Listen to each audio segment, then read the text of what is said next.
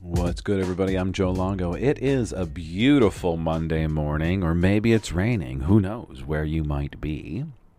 But today we are back talking about love and loving other people and the benefit of loving other people for being who they are.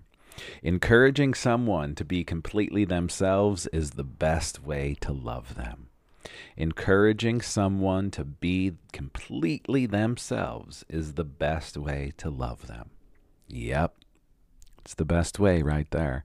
And, you know, the first time I read that and sat with it, I kept kind of thinking this, this thought of, well, this person has some of the qualities that I really like and I'm really connected with. And maybe if I start dating this person, I can kind of like sculpt them or mold them. And I'm, I'm sorry, ladies, but the world has heard this a lot coming from the feminine. Find that man and just shape him into the man you want him to be. Oh, no, no, no, no, no. No, no, no, no, no. Love people, encourage people to be themselves. But don't just find someone and be like, oh, well, I can probably turn them into the person that I want them to be. Because guess what happens? When you do turn them into that person you want them to be, most likely they realize that they're lovable and they didn't need to be changed. And then you don't have that person anymore. So let's just love people for being who they are. Let's encourage one another to be your damn self. Stop trying to be like other people.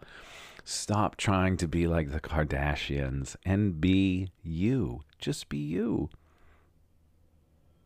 And encourage everyone else around you to be themselves. And when people actually are being themselves, don't question that shit. Love them. Don't say, wow, you seem weird. No, love them. Love them. May we all stop saying stupid shit to our friends and loved ones and just love them. Encourage someone to being completely themselves is the best way to love them. So may we all encourage everyone in our lives to be themselves. It's the best person to be.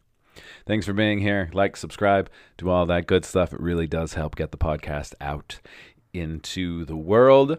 I appreciate you all. If you want to do some coaching with me, I have some openings in my schedule. I would love to work with you head to the site inspirecreatemanifest.com. And if you have not yet, check out my new podcast, Pondering Fellows, with my nephew Eli, as we explore the mysteries of life and spirituality and manifestation and all of that fun stuff. Now get out there and love everybody.